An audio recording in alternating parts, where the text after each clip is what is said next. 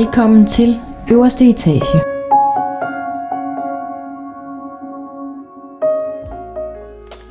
Du lytter lige nu til podcasten på øverste etage.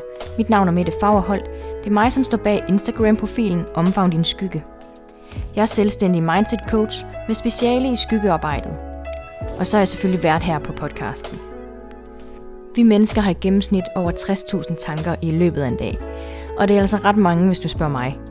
Og når vi det er, vi snakker omkring det kognitive princip, så snakker vi altså omkring det her med, at vores tanker skaber vores følelser, vores følelser afgør vores handlinger, og derfor afgør kvaliteten af vores tanker altså også kvaliteten af det liv, som vi lever.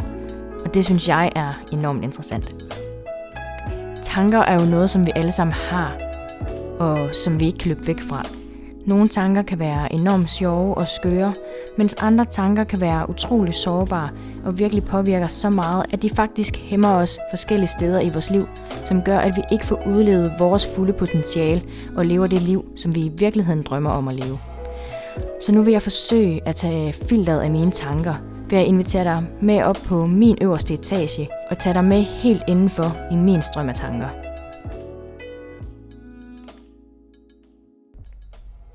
Så er jeg endelig tilbage på, på podcasten her. Det er ved at være snart en lille måneds tid siden, at øh, jeg har udgivet et podcast afsnit. Og det har der simpelthen været en, en helt specifik årsag til. Øhm, fordi lige inden nytår, der øh, blev jeg simpelthen ramt af, af dænkefeber. Og hvis der er noget, der åbenbart kunne slå mig helt ud, så, øh, så har det altså været sådan en lille bitte, undskyld mig, lortemyg, der virkelig fik mig ned næsten i, i 14 dage. Altså, som i mit 2023, det har virkelig været... Øh, det har jeg nogle meget ambivalente følelser om, omkring i hvert fald starten på det hele. For jer, der har både fulgt med på min, øh, min Instagram, Omfavn din skygge, og min, min rejse Instagram, jamen, øh, der er der jo så nogle af jer, der godt har vidst, at, øh, at jeg har lagt helt vandret. Og blev simpelthen nødt til at aflyse alt, alle møder, udskyde øh, dem, jeg havde i, i gang på mit forløb, fordi jeg simpelthen ikke havde noget, der lignede overskud eller noget som helst. Altså de første øh, 14 dages tid, der, øh, der spiste jeg jo nærmest ikke. Jeg var stort set ikke på, på WC, og der tænkte jeg måske tak for den information, og det kan jeg egentlig også godt forstå. Øh, men ja, altså jeg har aldrig oplevet noget lignende.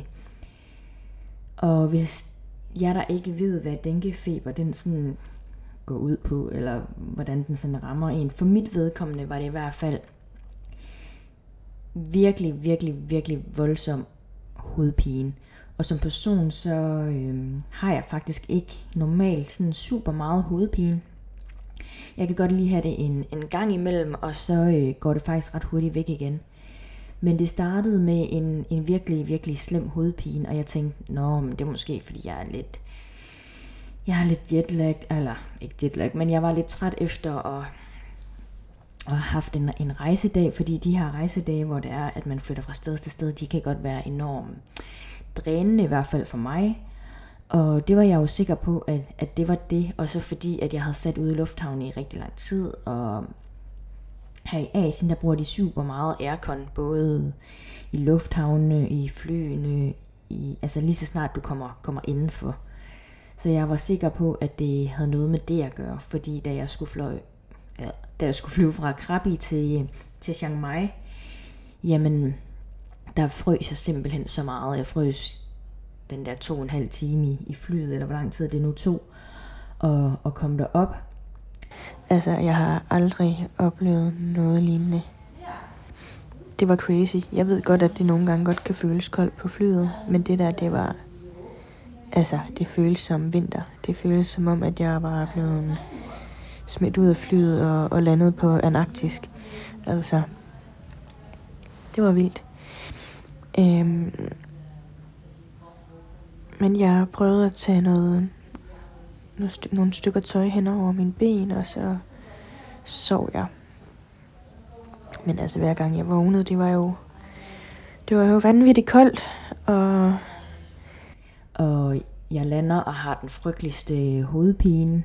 Da jeg endelig kom frem til Chiang Mai, så jeg besluttede mig for at tage bad og gå i seng. Udfordringen var bare, at jeg virkelig ikke kunne få varmen. Og jeg lå og frøs og frøs og frøs og frøs hele natten. Det var sindssygt. Ja, yeah.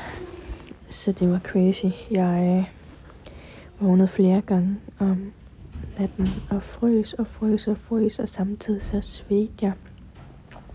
Sådan en rigtig kold sved, man kunne ikke altså, finde varmen overhovedet.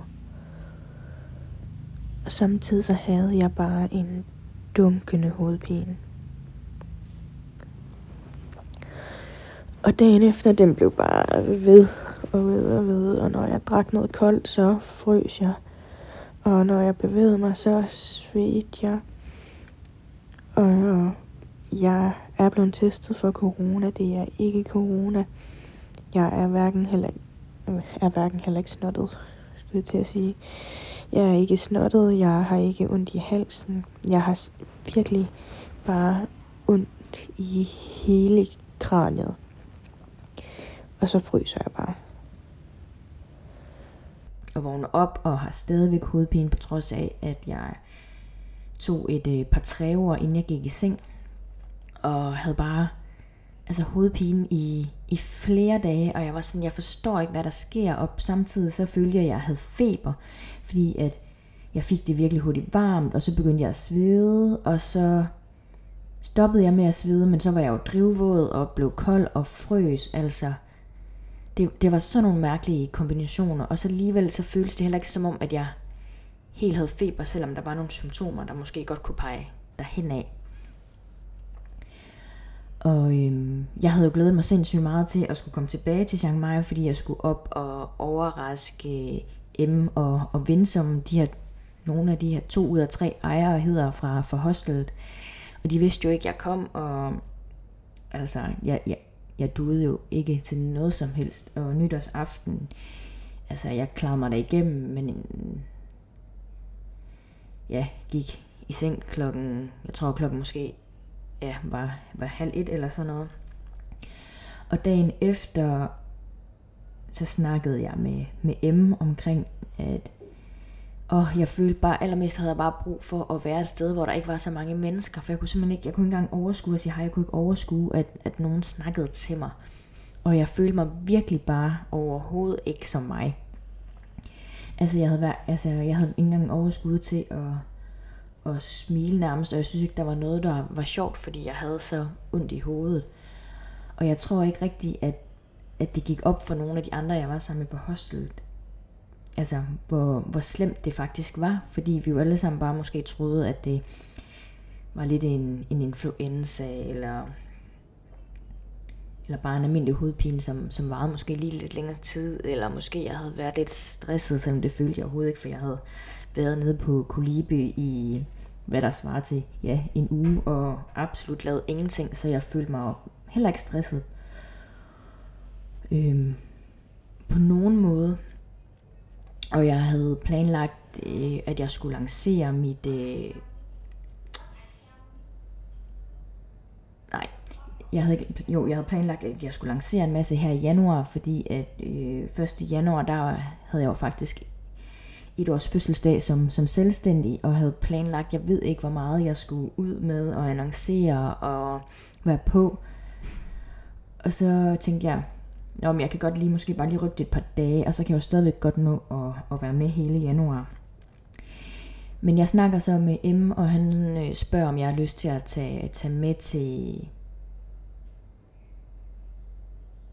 til en anden by, der ligger to timer fra Chiang Mai. Jeg kan virkelig faktisk ikke huske, hvad den hedder nu, men de skulle op og besøge noget familie og, og nogle venner. Jeg tænker, ja, det er perfekt, jeg kan ligge ude i, på, altså på mit værelse og være i fred og ro og bare ligge der med mig selv og, og have ondt af mig selv, fordi det havde jeg faktisk virkelig normalt. synes jeg ikke, at jeg som sådan har så meget ondt af mig selv, og er slet ikke sådan, når jeg er syg, jeg plejer faktisk godt at kunne, kunne formå at, at komme igennem en dag, men, men det var godt nok svært. Og de fortæller mig, vi kører afsted, og de fortæller mig, åh, der er måske faktisk lidt koldt deroppe. Jeg tænker, ja, ja, men det er fint nok. Så kommer jeg så ud og skal være på sådan et homestay. Og det var jo sådan lidt midt ude i ingenting, og der var begyndt at blive en del koldt om, om aftenen oppe i Chiang Mai. Så jeg lå jo der, og, og altså jeg frøs jo i forvejen, fordi jeg havde det rigtig skidt og nok havde noget feber. Og lå deroppe i min lille udendørs hytte uden, altså det var jo nærmest en bambushytte, og der er jo ikke noget isolering eller noget som helst deroppe. Og jeg kan godt fortælle jer, at det var simpelthen nok de længste timer i hele mit liv. Altså, jeg har aldrig oplevet noget lignende, for der var pissekoldt, siger jeg. Altså, der var måske de der 10-12 grader udenfor, og jeg lå der kun med et, et lille bitte tæppe. Og kunne slet ikke finde ud af, hvordan jeg skulle få varmen igen, og jeg pakkede mig ind i, i det tøj, jeg nu havde med, og heldigvis så var der to tæpper, fordi det jo selvfølgelig var meningen, man kunne sove to der. Jeg pakkede mig ind i, i begge tæpper, og altså på et tidspunkt så følte jeg faktisk virkelig, at mit liv det var, det var ved at være over, at jeg skulle ligge der og, og, og dø af kulde. Og samtidig med så havde jeg jo stadigvæk en bankende hovedpine, og jeg fattede overhovedet ikke en, en dyt af, hvad det var, der, der foregik. Altså inde i mig. Øhm, jeg kommer i heldigvis i, igennem natten, og jeg når at ligge og tænke 117 tanker, og jeg tænker faktisk måske lige, at jeg vil prøve at, at klippe et lille klip ind, som jeg har lavet i forhold til, hvad det var for nogle tanker og nogle følelser, jeg havde, og jeg drømte faktisk også en, en vild drøm, som jeg ikke har drømt på den her måde før, og altså, det var virkelig, det var virkelig en vild oplevelse at, at ligge derude midt i ingenting og bare altså virkelig fryse og, og have det så meget af helvedes til. Og hvis der er nogen af jer, der har hørt det, det sidste afsnit, hvor jeg snakker med, med, med Trine omkring det her med, når det er, at øh, jeg drømmer omkring min, min far, som, som ikke er her mere desværre, at så har jeg jo fået at vide, at det er fordi, at han, han er hos mig, og han passer på mig. Øhm, men jeg klipper lige et klip ind her, som, hvor jeg fortæller lidt omkring den her drøm, jeg havde, og hvilke tanker, der, der gik igennem mig. Jeg siger dig, det var min anden længste nat, hvis man ser bort fra, fra den anden, jeg først fortalte om. Altså at vågne op midt om natten ude et sted, hvor du faktisk ikke ved, hvor du egentlig er, og du er alene, og du fryser, og du har simpelthen så ondt, du kan ikke finde varme. Samtidig så sveder du, men er iskold. Og der skete noget, der skete noget virkelig, der skete noget virkelig underligt. Noget jeg ikke har prøvet før. Og i nat, der drømte jeg igen om min far, men det var en drøm, som jeg aldrig har prøvet at, at drømme før. Det føltes så virkeligt. Jeg drømte, at han stod foran mig ude i vores køkken i vores, i vores gamle hus, hvor jeg er vokset op med min mor og min far. Han stod der og stod med åbne arme og jeg løb hen til ham og gav ham det største, største, største, største kram nogensinde. Og han gav mig det største kram tilbage. Og det var, det var virkelig vildt, fordi det føltes så ægte. Og lige der, der mærkede jeg et enormt savn til ham. Og mens jeg lå der og frøs og ikke kunne sove, så vidste jeg, at, at han varmede mig, og han passede på mig.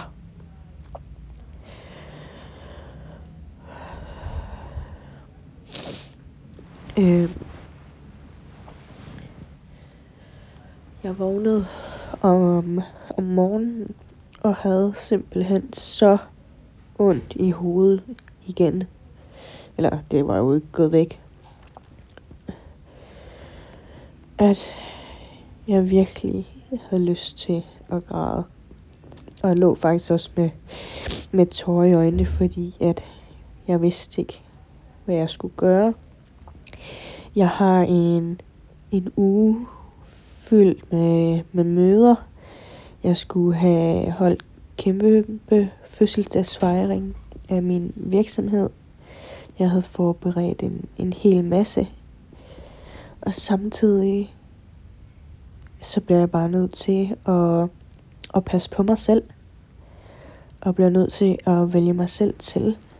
Og der er ikke nogen fødselsdag, kampagne eller noget andet, der er mere vigtigt end, end mig og, og mit helbred.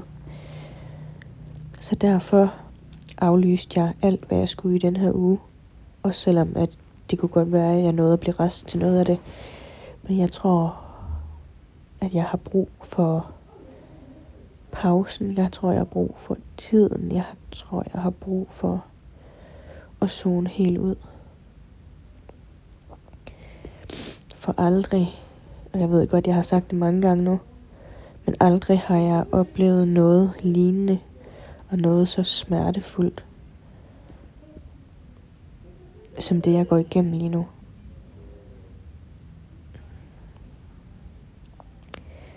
Og jeg ved snart ikke, hvad jeg skal gøre. Jeg har konstant kolde fødder. Jeg sad i bilen på vej hjem fra det her homestay. Og der var ikke engang air content eller noget. Og jeg frøs. Og jeg frøs. Og jeg frøs. Jeg frøs som om, at jeg var tilbage til en nat, hvor der var så koldt. Jeg har ikke rigtig lyst til noget at spise. Jeg ved godt, jeg skal spise. Og jeg prøver også, men tanken om mad, selvom jeg er sulten, giver mig nærmest kvalme. Og jeg kan ikke engang tænke. Jeg øh, bliver så stresset i mit hoved af mennesker, der snakker for højt. Jeg bliver stresset i mit hoved, når folk de skriver til mig på, på Instagram. Og jeg kan se, der er en masse, der har, har reageret på min story på, på Omfavn din skygge, og ønsket mig god bedring, og virkelig, virkelig, virkelig tusind tak for, for det. Det betyder så enormt meget. Jeg skal nok vende tilbage til jer.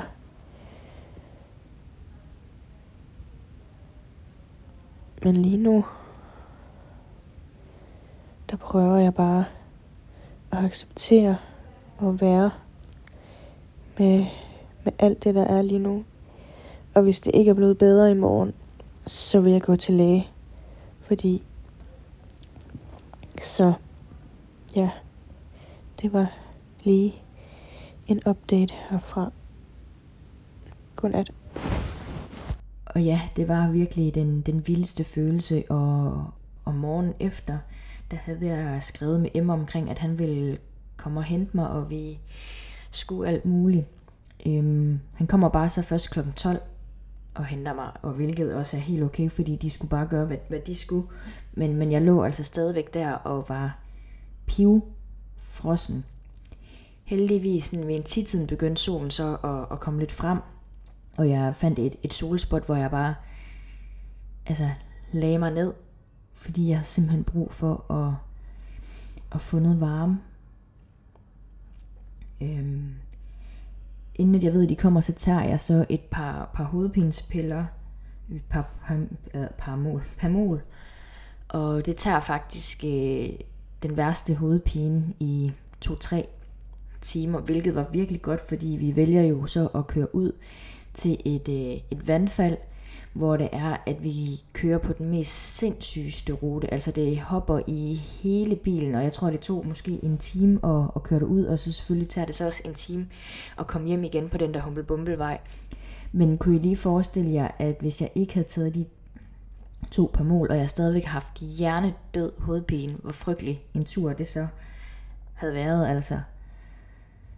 Vi kommer endelig altså sent om aftenen, og jeg har vidderligt nærmest ikke fået noget at spise. Stadigvæk.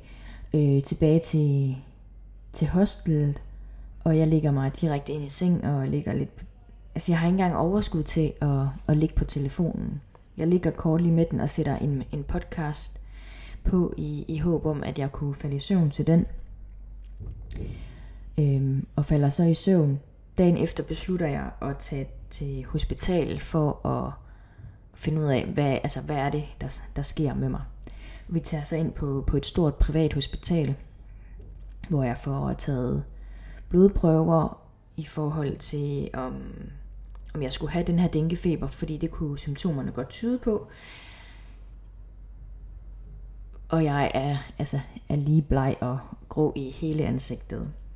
Og kan nærmest ikke engang holde mig selv op, så jeg ender faktisk med at, at blive puttet i en, en kørestol. Og det, altså, jeg kunne godt gå, men, men jeg havde virkelig ingen kræfter eller noget som helst. Øhm, efter 3-4 timer derinde, fordi der også lige var, var frokostpause midt i mit øh, testresultat på på blodprøven, jamen så får jeg faktisk øh, svar på, at den er positiv på denguefeber. Og han spørger, om jeg har lyst til at blive indlagt, eller om jeg gerne vil, vil hjem. Og jeg vælger så at, at tage hjem, og jeg får nogle, nogle piller, jeg skal tage, både imod øh, muskelsmerter og, og den her enorme hovedpine. Og jeg tager tilbage til hostelet og har faktisk to nætter der, der, fordi at jeg så, det her det sker om tirsdagen, og som torsdagen skal jeg ind på hospitalet igen og tage blodprøve. Og så længe jeg egentlig ligger ned og ja, sover, så har jeg det faktisk fint i, i anførselstegn. Men lige så snart jeg kommer op og bevæger mig, der føler jeg bare, at, at jeg bare er en grøntsag, og det hele er ved at falde sammen. Det der så sker, det er, at øh, torsdag morgen tager jeg en, en taxa ind til, ind til hospitalet og får igen taget blodprøve og venter igen en time og begynder virkelig at, at få det dårligt, mens jeg venter og kan næsten ikke være i mig selv. Øhm, og der øh, er øh, nogle af mine tal i forhold til til mine hvide blodceller, blodlæmer, blodceller. Og et andet tal, som jeg ikke lige kan huske, der er de faktisk blevet lidt ringere. Og han spørger mig, hvordan jeg har det, og jeg siger, at jeg har det frygteligt. Altså, selvom at jeg sveder, så, så fryser jeg, og hovedpinen den er ved at, at tage livet af mig. Jeg har ikke på det på daværende tidspunkt, der har jeg stort set ikke spist i, i en uge. Altså jeg har fået lidt, men ikke særlig meget. Det jeg egentlig næsten levede af, det var, altså, det var croissanter, fordi det var det eneste, jeg kunne, kunne få ned. Øhm, og han spørger mig så, om jeg vil hjem, eller jeg vil blive indlagt. Og der lægger jeg mig fladt ned og siger, at jeg tror gerne, jeg vil, vil indlægges. Og så siger han, at det synes han var en god idé, fordi så kunne de holde øje med mig, og de her sidste dage, altså jeg var i slutfasen af, af den her dænkefeber, men slutfasen var også den, den værste fase. Øhm, og der var det også vigtigt, at der var nogen, der kunne, kunne holde øje med mig. Og øhm, jeg skulle nemlig også have taget blodprøve dagen efter, så det var super fint. Jeg ender med at være indlagt i, i fire nætter, og jeg ligger med, med drop og kan stort set ikke spise noget. Jeg spiser, altså det eneste jeg faktisk kan få ned, det er, det er frugt, men, men frugt er jo ikke, fordi det er super, super nærende. Jeg spiser måske en, en tallerken frugt om, om dagen, og så en lille bitte yoghurt. Og så spørger jeg måske, hvad får jeg tiden til at gå med? Jamen, jeg øh, sover virkelig det meste af tiden. Jeg har ikke engang overskud, stort set næsten til at, at kigge på min, på min telefon, scroll på Instagram eller noget som helst. Jeg svarer lige de personer, som, som er vigtige for mig at, at få svaret på besked, men, men det er minimalt, hvad jeg, hvad jeg kan rumme, og hvad jeg har, har overskud til op i mit hoved, fordi at jeg har det virkelig elendigt. Øhm, og jeg ligger der, og, og, og dagene går, og hver gang jeg prøver at, at spise noget, fordi jeg forsøger også at, at bestille noget, du ved, en sandwich, eller noget tomatsuppe, så kan jeg simpelthen overhovedet ikke få det ned. Det er som om, der er en, en blokering inde i mig. Og når jeg drikker vand, altså jeg tror jo, jeg drak altså 3 liter vand om, om dagen, og hver gang jeg drak, så følte jeg, at jeg skulle kaste op, men jeg, for det første så kunne jeg ikke kaste op, jeg havde nok heller ikke rigtig noget at kaste op af. Samtidig med, at det var mere bare sådan en, de der opkastfornemmelser, hvor, og så kommer der de der gag-lyde, eller nej, jeg ved ikke om det er gag-lyde, men så kommer der de her øh, opkastfornemmelser, hvor man siger alle de her opkast-lyde, men der kommer bare ikke noget med ud. Og sådan er det faktisk i, i tre af dagene. Det er først der den sidste dag, jeg, jeg ligger indlagt, hvor at jeg ikke føler øh, den her opkastfornemmelse, når det er, jeg drikker vand. Og det er også først der, jeg begynder lige så stille og kan spise lidt mere og have overs altså få mit overskud tilbage. Øhm, og så er der måske nogle af jer, der sidder og nysgerrig på, når man, hvordan er det så at være indlagt i, i Thailand og i et fremmed land, og jeg, jeg lå der helt alene. Altså, jeg vil sige, at det har virkelig været en, en god oplevelse. Altså, som det nu kan være at, at være syg og være indlagt, ikke?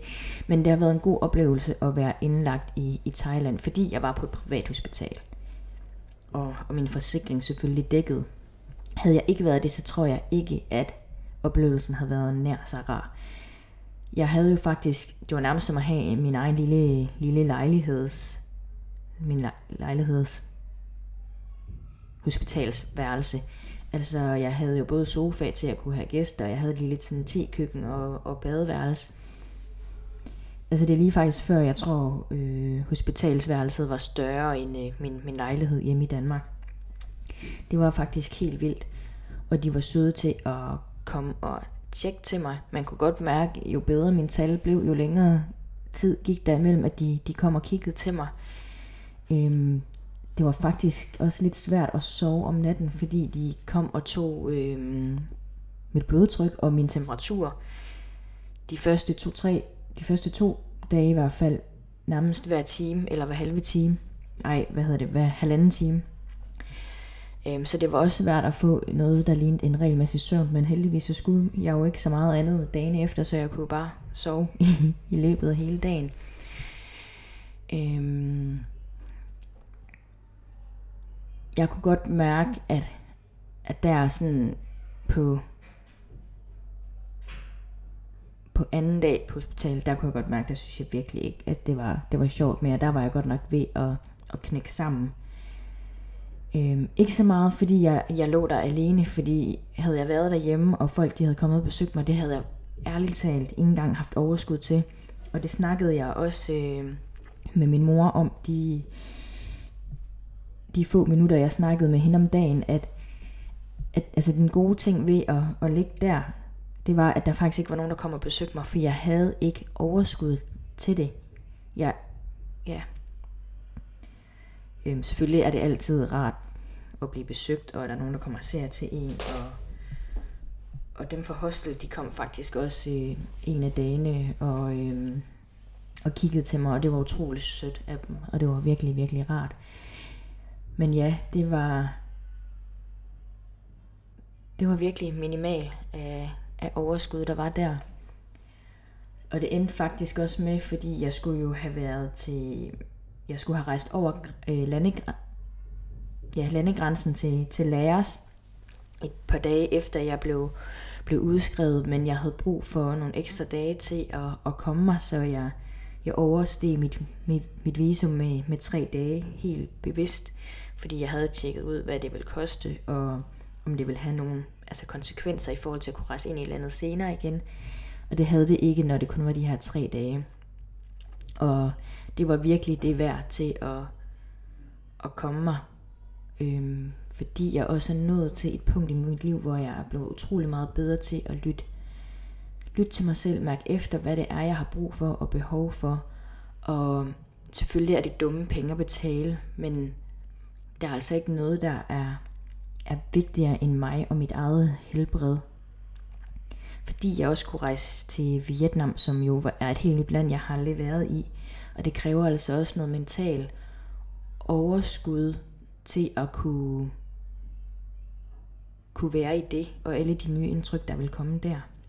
Så det var virkelig den helt rigtige beslutning, og jeg overlevede dænkefeber, og jeg tror faktisk virkelig, at jeg har været heldig i forhold til min omgang af denguefeber. Jeg har, har læst og set og hørt, at der er nogen, der har, har været meget, meget mere hårdt ramt end mig. Og det tør jeg slet ikke at tænke på, fordi jeg synes egentlig, jeg var, jeg var hårdt nok ramt i, i forvejen. Så jeg øh, priser mig lykkelig over, at jeg er rask igen, og jeg er kommet så let let og elegant, eller hvad man skal sige, i, igennem både hele forløbet og her på den anden side igen, og jeg er fit for fight. Jeg har så også fået 6 måneders immunitet for dænkefeber. Og øhm, heldigvis kan jeg aldrig mere få den her variant af dænkefeberen, som jeg har haft. Men jeg kan få nogle af de andre varianter, og det beder jeg til 7 13 at ikke kommer til at ske, fordi at jeg har hørt, at anden gang eller tredje gang man får det, det øh, skulle bestemt ikke være særlig morsomt. Så, men indtil videre, og indtil jeg er færdig med, med den her rejse, så er jeg i hvert fald fredet, håber jeg. Man ved jo aldrig, om der er en, en undtagelse af noget, men jeg passer i hvert fald ekstra meget godt på, på myggene og, og på mig selv. Så det var en lille op... Det larmer lige lidt her på hotelværelset. Ude for gangen af med alle de børn. Men det var i hvert fald en lille update fra mig omkring dænkefeber og min situation og det hele. Og det er skønt at være tilbage, og jeg glæder mig til at dele nogle ting fra Vietnam. Og jeg glæder mig til lige så stille at få aftaler i hus med, med de gæster, jeg havde forberedt. Jeg skulle jeg skulle invitere ind i mit online studie. Og så bliver jeg jo også nødt til at annoncere, at øh, det her år, det bliver også et år, hvor jeg virkelig prøver at udfordre mig selv endnu mere. Og det betyder altså, at der godt kan komme nogle podcast afsnit på engelsk. Enten hvor jeg har nogen med inden og snak, men det kan også være, hvor jeg bare sidder og snakker helt selv på engelsk omkring nogle forskellige oplevelser eller situationer eller noget, noget selvudvikling. Fordi jeg møder jo rigtig mange mennesker på min vej, som er nysgerrige omkring den her podcast, som jeg laver. Så derfor har jeg også lyst til at invitere dem lidt med ind i, i min verden og, og hele det her podcast-univers. Så ja, tusind tak for at, at lytte med, og tusind tak for alle jer, der også har lyttet, selvom jeg ikke har har udgivet noget og lyttet til de gamle afsnit. Det er helt fantastisk at se med den opbakning, som, som jeg har fået, og så ja, glæder jeg mig til at kunne lancere og vise meget mere det, som jeg har brugt december på at, at brygge på, men der kommer meget mere i, i marts måned, fordi der har jeg, har jeg fødselsdag, så det bliver en forsinket fødselsdagsfejring af min 1-års fødselsdag som selvstændig og min 28-års fødselsdag Tusind tak for at have lyttet med i denne omgang. Hvis du er mere nysgerrig på, hvem jeg er som coach og hvad jeg tilbyder, så kan du lige nu gå ind og læse meget mere omkring mig og mine øh, coachingforløb på min hjemmeside omfavndinskygge.dk Og så Husk, det altid er muligt at booke en gratis bevidsthedssamtale, hvis du er, du er nysgerrig på et forløb hos mig, eller også bare er nysgerrig på, hvad det er, det her coaching det er for noget, og hvad det er, det kan gøre for dig. På min hjemmeside vil der altså også ligge et link til mit online-univers, som består af alt muligt lækkert indhold inden for selvudvikling. Såsom minitræninger, online-forløb, kommende workshops, foredrag, masterclasses og meget mere. Så hop endelig ind og læs mere omkring, hvad det er for nogle muligheder, der, der er for dig. Hvis du lige nu sidder derude og tænker, det er sgu da nogle meget spændende og interessante emner og tanker, der bliver bragt op, og selv sidder med noget på hjertet, og kunne måske godt tænke dig at medvirke i min podcast. Så ræk endelig ud til mig. Skriv til mig på min Instagram, eller find min, min mail på min hjemmeside. Så tager vi en stille og rolig snak omkring et muligt samarbejde. Det kan også være, at du bare godt lide at kan lytte med, og så vil det altså betyde virkelig meget for mig, hvis du har lyst til at gå ind og give min podcast et like eller nogle stjerner, der hvor du lytter til, til podcast. Fordi så kan du nemlig hjælpe mig med at nå endnu længere ud. Og så her til sidst, så vil jeg bare ønske dig en mega dejlig dag derude.